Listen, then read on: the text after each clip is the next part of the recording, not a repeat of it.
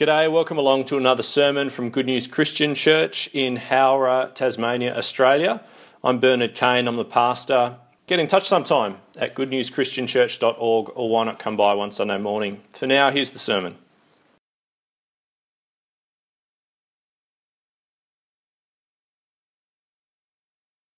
Uh, so, folks, this week and next, we're going to spend just a couple of um, a couple of sermons, a couple of weeks exploring the topic of consumerism consumerism. Uh, from time to time here at Good News, we, we sort of step aside, don't we, from our main diet of, of working and preaching through whole books of the Bible to take in some topical preaching uh, or some thematic preaching, looking at a, a theme through the Bible. Um, today we're going to be uh, looking at uh, this, this topic and bringing the Bible to bear on it. So today and next week, consumerism. Uh, now, uh, what's our approach going to be? Um, or perhaps you're thinking a little, uh, just a step further back. Um, hang on a second. Uh, just remind me what consumerism uh, is again. Um, it's, it's, one of those terms, isn't it, where I, I, I, suspect we could all, we all have a bit of a sense of what it is, but maybe it just would take us a little moment to muddle out uh, a definition. What is consumerism? Why is that? Well, it's because it's just the air that we breathe, isn't it? We live in a consumerist um, world. I think it's fair to say it's the fabric of so much of our culture, um, especially so much of our advertising or our shopping or our experience of the internet. Uh, it approaches us as consumers.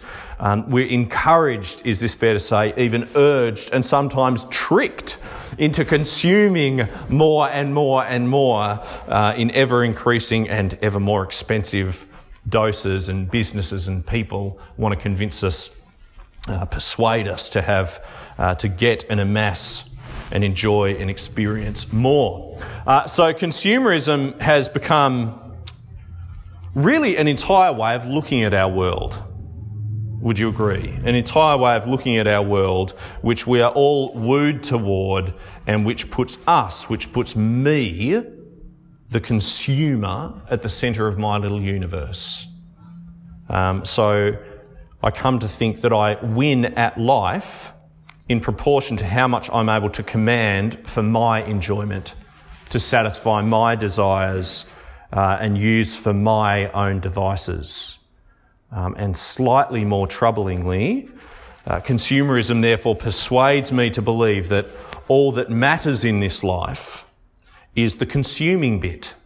Uh, all that matters in this life is how many goods and how much wealth, what breadth of experience or excitement I can um, leech from life. And then can you relate to this? Slowly but surely, I'm taught to measure my worth and your worth, my significance and your significance, how valuable I am as a person and how valuable you are as a person by the wealth that I command, the quality and the frequency of my, you know, Instagram worthy experiences, how many things I can demand and of what quality they are in life. My worth can be measured by what I can amass for myself, for my enjoyment, my bank account, for all the things that I consume. Uh, here then are two main dangers to which rich people are exposed. Uh, this is the late John Stott, and he's talking about you, folks, any of us. We're the rich people in this quote, any of us in our Western capitalist society. Here then are two main dangers to which rich people are exposed pride, so looking down on the poor, and materialism, enjoying the gift and forgetting the giver. Wealth, he says, can spoil our two noblest relationships. It makes us forget God and despise our fellow human beings. Uh, so there's our structure for this week and next, folks. Uh, wealth can spoil our two noblest relationships. It can make us forget God, that's this week, and despise our fellow human beings. Uh, so this week, consumerism makes me forget God. Next week, consumerism leads me to despise my fellow human beings. Can we pray together as we come to God's word here in Matthew chapter 6? Let's pray. Our Father God in heaven, we are reminded as we come to this topic of consumerism, we're reminded of the words of Jeremiah The heart is deceitful above all things. Who can understand it? Father, we pray, would you please use your word today, this very morning, to diagnose a very subtle and a very subversive way of looking at the world that we have learned from our culture, that we've imbibed and drawn in, that we breathe in every day. Would you please speak to us with the clear and compelling voice uh, of your word that calls us to our senses, that awakens us from our slumber? God, would you do that this very morning. And beyond that, would you please teach us a new way, a countercultural way of living that restores and repairs those noble relationships that you call us to? God, bring the gospel to bear this morning in power in our lives, we ask. In Jesus' name, Amen. Um, a non Christian writer who I quote from time to time and, and who I just really enjoy reading, benefit from enormously, is this bloke, um, Alain de Botton. Um, have you got around to reading his stuff yet? It really is great. If you're a reader, you'd, you'd, um, you'd very much enjoy it, Alain de Botton. Um, so he's a non Christian social philosopher. What does that mean? It means that he thinks an awful lot and he writes a lot about what it is that makes ordinary people tick um, in life. Uh, plus, he's, he's a crystal clear communicator and writer, which is just, it's delightful. Uh, anyway, uh, Alain de Botton, he makes this very insightful, insightful point, and let's keep it in mind as we come to this topic of uh, consumerism, because he wants to say, uh, well, yes, in the modern world, of course we consumers, um, of course, that's just part of the air. We're, we're trained to think like that. We are bombarded with that message from all sorts of different fronts. We hoard and we consume and we gorge ourselves on all sorts of different things. But, he says, there's more going on in our hearts, isn't there? We're not just consumers and we know it. We know that there is more to life. We have this inner sense that there is more to life than just how much we consume. And it seems to be stitched into our, our into our very fibres. So he says, a non-Christian guy puts it like this. He says, when does a job feel meaningful? Whenever it allows us to generate delight or reduce suffering in others. Though, he says, though we are often taught to think of ourselves as inherently selfish, the longing to act meaningfully in our work seems just as stubborn a part of our makeup as our appetite for status or money. It is because we are meaning focused animals rather than simply materialistic ones that we can reasonably contemplate surrendering job security for a career helping to bring drinking water to rural Malawi or might quit a job in consumer goods, perhaps manufacturing biscuits, for one in cardiac nursing, aware that when it comes to improving the human condition, a well controlled defibrillator has the edge over even the finest biscuit. Can you relate to that thirst for, for meaning and significance and uh, which curbs and does blunt our insatiable kind of appetite for more and more and more to consume, I think we can, can't we? We desire to live a life that um, means something, and we know that we're built for something, yes, more noble. And, I don't just mean our working lives, but in our family lives, in our significant relationships, uh, in our free time, so to speak uh, rather than just everything I do and touch uh, needs to be about buying, consuming.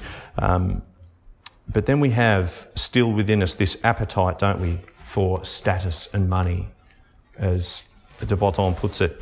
Uh, well, if you can relate to that inner tussle, that's where I want to begin, because if you can relate to that inner tussle at all between the call to uh, that appetite for consumption, while at the same time uh, this being knowing yourself a meaning focused animal, uh, then Jesus is absolutely speaking your language. Can we take another look at Matthew chapter 6 here? Matthew chapter 6, verse 19, where Jesus calls on his hearers there in the Sermon on the Mount, calls on them, do not stir, uh, store up for yourselves, do not store up for yourselves treasures on earth where moth and rust destroy and where thieves break in and steal?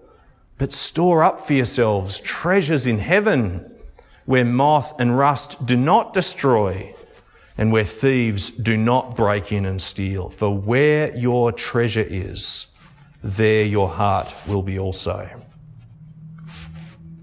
Um, all we're going to do today is answer two really simple questions aimed at um, unraveling something of our consumerist hearts and then wrapping them back together around Jesus. That's all that we're going to do. And the first of those questions uh, is, is woven right in there in verse 19. Jesus' words there in verse 19. Jesus wants to ask a question about what we value in life, doesn't he? Uh, what we treasure in life. What value do you place on the things of this world? And what value do you place on the things of the Lord. Verse 19, do not store up for yourselves treasures on earth where moth and rust destroy and thieves break in and steal, but store up for yourselves treasures in heaven. Verse 21, for where your treasure is, there your heart will be also. So there's the opening question. Where lies the real treasure of your heart and of your life? The things that you value, the things that you um, long for, the things that you perhaps uh, dream about drifting off to sleep. Where lie the things that you truly value and treasure uh, and cherish and long for and live for? Are your treasures made of the stuff that you find lying around here on planet Earth? Or is your real treasure, is your joy, is your delight these treasures of heaven that Jesus speaks about here? I trust that we know what the right answer is supposed to be. Do you know what I mean? You get the sense from what Jesus is saying here. You know what the right answer is supposed to be. Um, in a similar way, just, just as a, a, a light illustrative um, point, in a similar way, uh, you know the story of the hare and the tortoise? The hare and the tortoise. You remember that old uh, story. Have you ever stopped to reflect on that as, as an adult? Or, uh, you know, even if you're not quite an adult yet? Have you stopped to pause and reflect on how that story actually works? The, the slow tortoise, you see, plodding along, never stopping, um, dreary, slow tortoise beats that speedy hare who has serious attitude problems, um, full of himself, forever uh, taking a break and whatever. Carol Dweck, right? Carol Dweck makes this ingenious little comment about the hare and the tortoise story. Now have a listen because I reckon it's got a wonderful little parallel in this story with Jesus. Here's what Carol Dweck says. She says, as children, we were given the choice between the talented but erratic hare and the plodding but steady tortoise. The lesson was supposed to be that slow and steady wins the race. But really, did any of us ever want to be the tortoise? It's genius, isn't it? She says, no, we just wanted to be a less foolish hare. We wanted to be swift as the wind and a bit more strategic, uh, say, not taking quite so many snoozes before the finish line. And I wonder, friends, is that a parallel to our consumerist hearts and what our hearts cook up with Jesus' words here? It boils down to this Do I really have to choose? Do you see? Do I really have to choose? Can't I be a slightly better hare. Uh, we, we understand that excessive love, like excessive love for material things, if I give God nothing, then sure, that's a bit of a problem. Uh, that would be bad, but isn't there a middle ground? Can't I treasure both, really? Can't I? Uh, skip down to verse 24 if you've got it in front of you, folks. Because I wonder, could Jesus be much clearer here? Verse 24 No one can serve two masters. Either he will hate the one and love the other, or he will be devoted to the one and despise the other. You cannot serve both God and money. Cannot.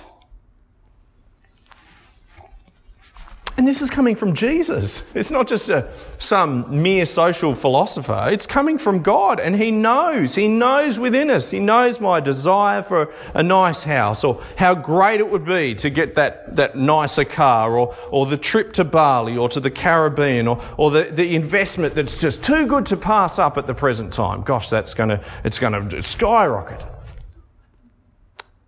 It's not a question of whether good things are good. It's not a question of whether they're good things or not. God made them all. God knows what a good thing is because He made them. Here's the question Who is your treasure? You see? Much more searching. What do you value? Uh, and just by the way, here, uh, this language of treasures in heaven, heaven here, you understand, heaven doesn't just mean way off in the afterlife, right? St- store up treasures uh, f- in heaven as in for someday maybe down the track. No, no. Here in Matthew's Gospel, and if you, we've read it from the start, we'd have got this sense. Um, heaven just means where God is. So, our Father in heaven, chapter 6, verse 1, and ch- chapter 6, verse 9. Our Father in heaven. It's just where God is. Uh, or chapter 3, verse 1, the kingdom of heaven is near, shouted John the Baptist when Jesus was just around the corner. Do you understand that? Heaven is just where God is, it's where his presence is. So, do you treasure and value, do you see, the things of God and prize them and serve them and give yourself to his kingdom? Or does your heart cling, does my heart cling to all that will one day be thrown on the tip and crushed and mangled and rust and become landfill. It's embarrassing as it, is to say. No one, verse 24, Jesus says, can serve two masters. Either he will hate the one and love the other, or he'll be devoted to the one and despise the other. You cannot serve both God and money. And uh, John Stott's words again, I think, just capture it uh, beautifully but bluntly and a little troublingly, where he says, We cannot maintain a good life of extravagance and a good conscience simultaneously. One or the other has to be sacrificed. Either, he says, either we keep our conscience and reduce our affluence, or we keep our affluence and we smother our conscience. We have to choose between God and mammon. Now, brothers and sisters, if Stott's right there, and I think he is, he's basically just rewording what Jesus said, then how do we feel about that? Oh, children of the modern era, oh, children of this consumerist world in which we live. How do we feel about that? Trained as we are to consume and amass and enjoy and experience uh, well acquainted, uh, surrounded even really by extravagance. It's what's emblazoned on our every sort of advertising billboard. It's what pops up on our social media feeds. It's every the life of extravagance beckons us, doesn't it? We cannot maintain a good life of extravagance and a good conscience simultaneously. Uh, there's some food for thought. The second question in our passage, the second question we're going to consider today, though, uh, it's no less dramatic or deep or disturbing in its own way, although there's a massive comfort in it. Uh, and I reckon it is another question of value, of worth, of treasure, of importance.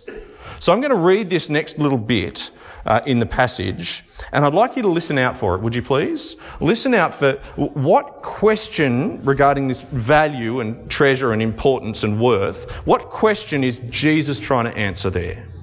Uh, what does he desperately want his hearers, back there in the Sermon on the Mount, to know and believe and hold on to in this whole area of worth and, and value? Verse 25, let's read there together.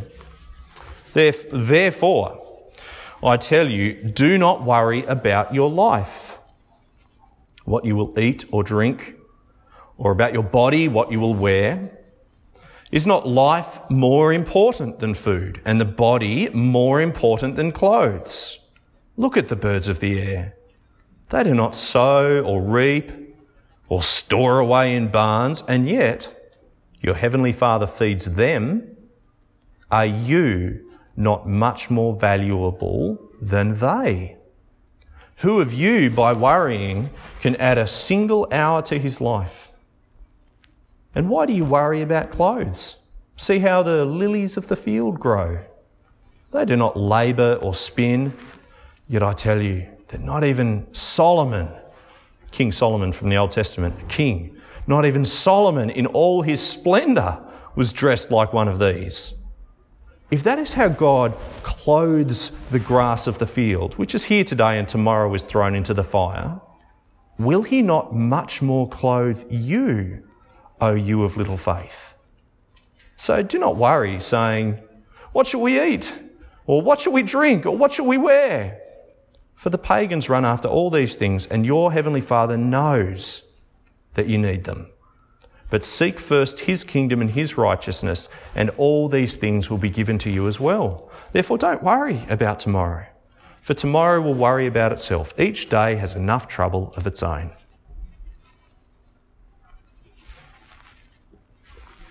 Brothers and sisters, this morning, I think we need to listen, don't we? We need to listen to Jesus' words here for people who want to, desire to, but struggle to release their grasp and their worries on the, of the things of this world, to loosen their fingers around the treasures of earth. Uh, or even just the concerns and pressures and worries of earthly existence. So, may I put it to you? I think here is the question of worth that you need to hear. Um, here is the question that you need to hear a compelling answer to if you're going to throw off consumerism successfully in the modern world. Um, here's the question it's not so much what do I value, it's not so much what is my treasure, it's not so much what is God worth to me, is He my treasure? No, no, this is the second question. How much does God value me?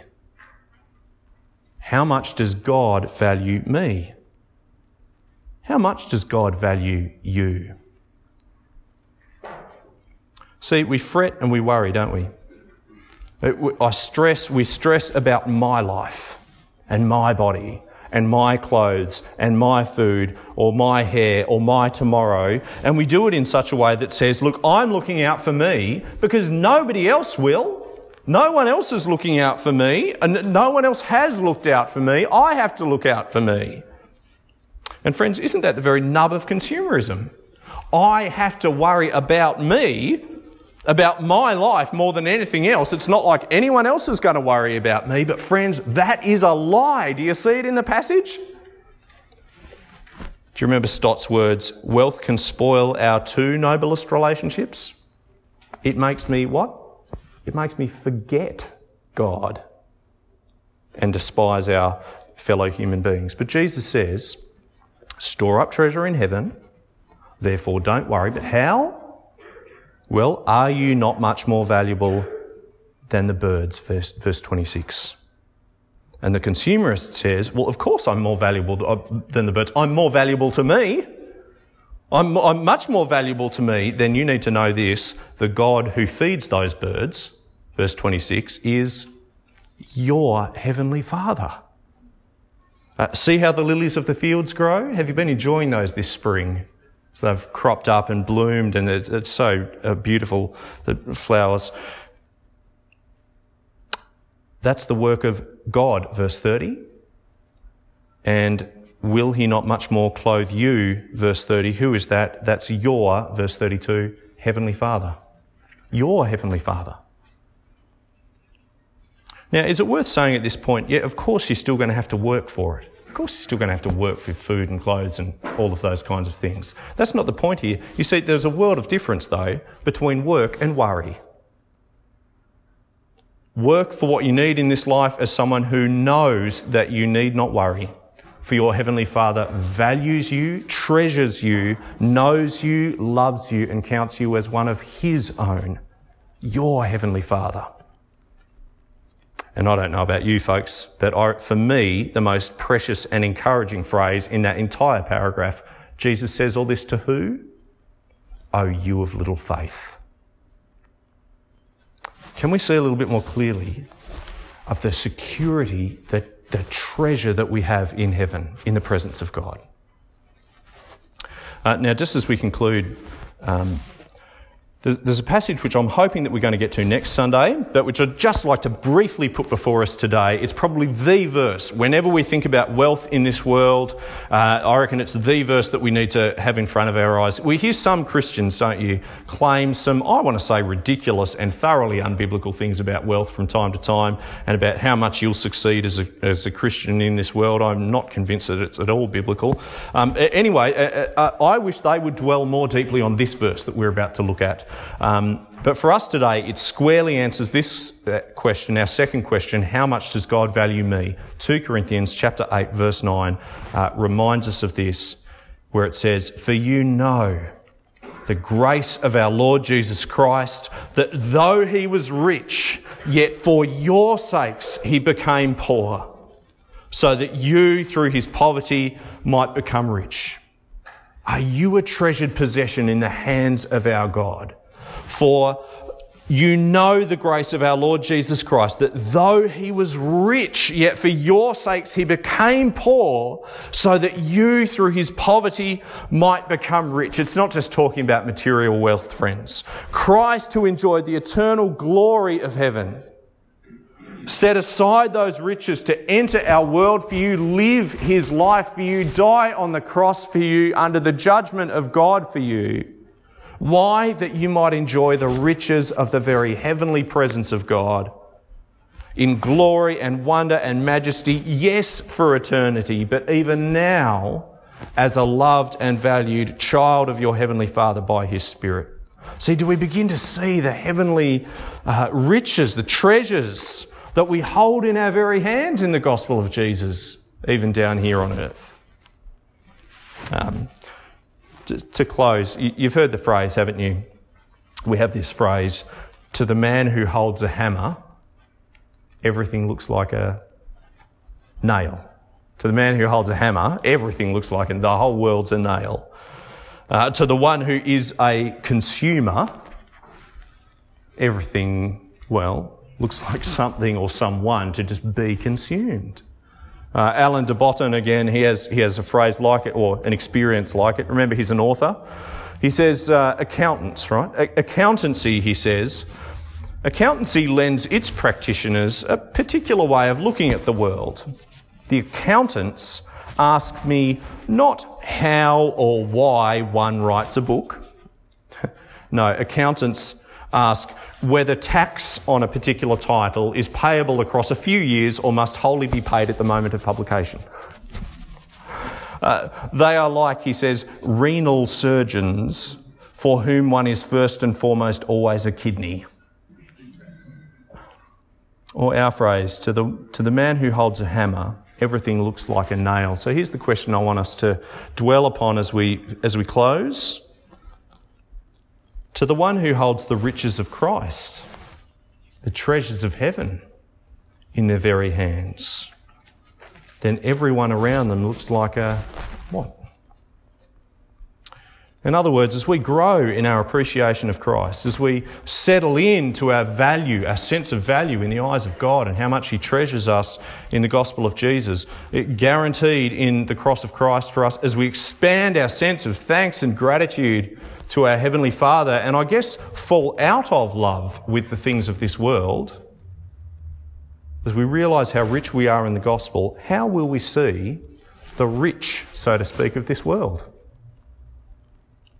To the one who holds the treasures of heaven in his or her hands, everyone looks like someone who we can help become rich. Will we long to consume their things quite so much? Or will we look to share our riches just a little more freely? Let's pray together.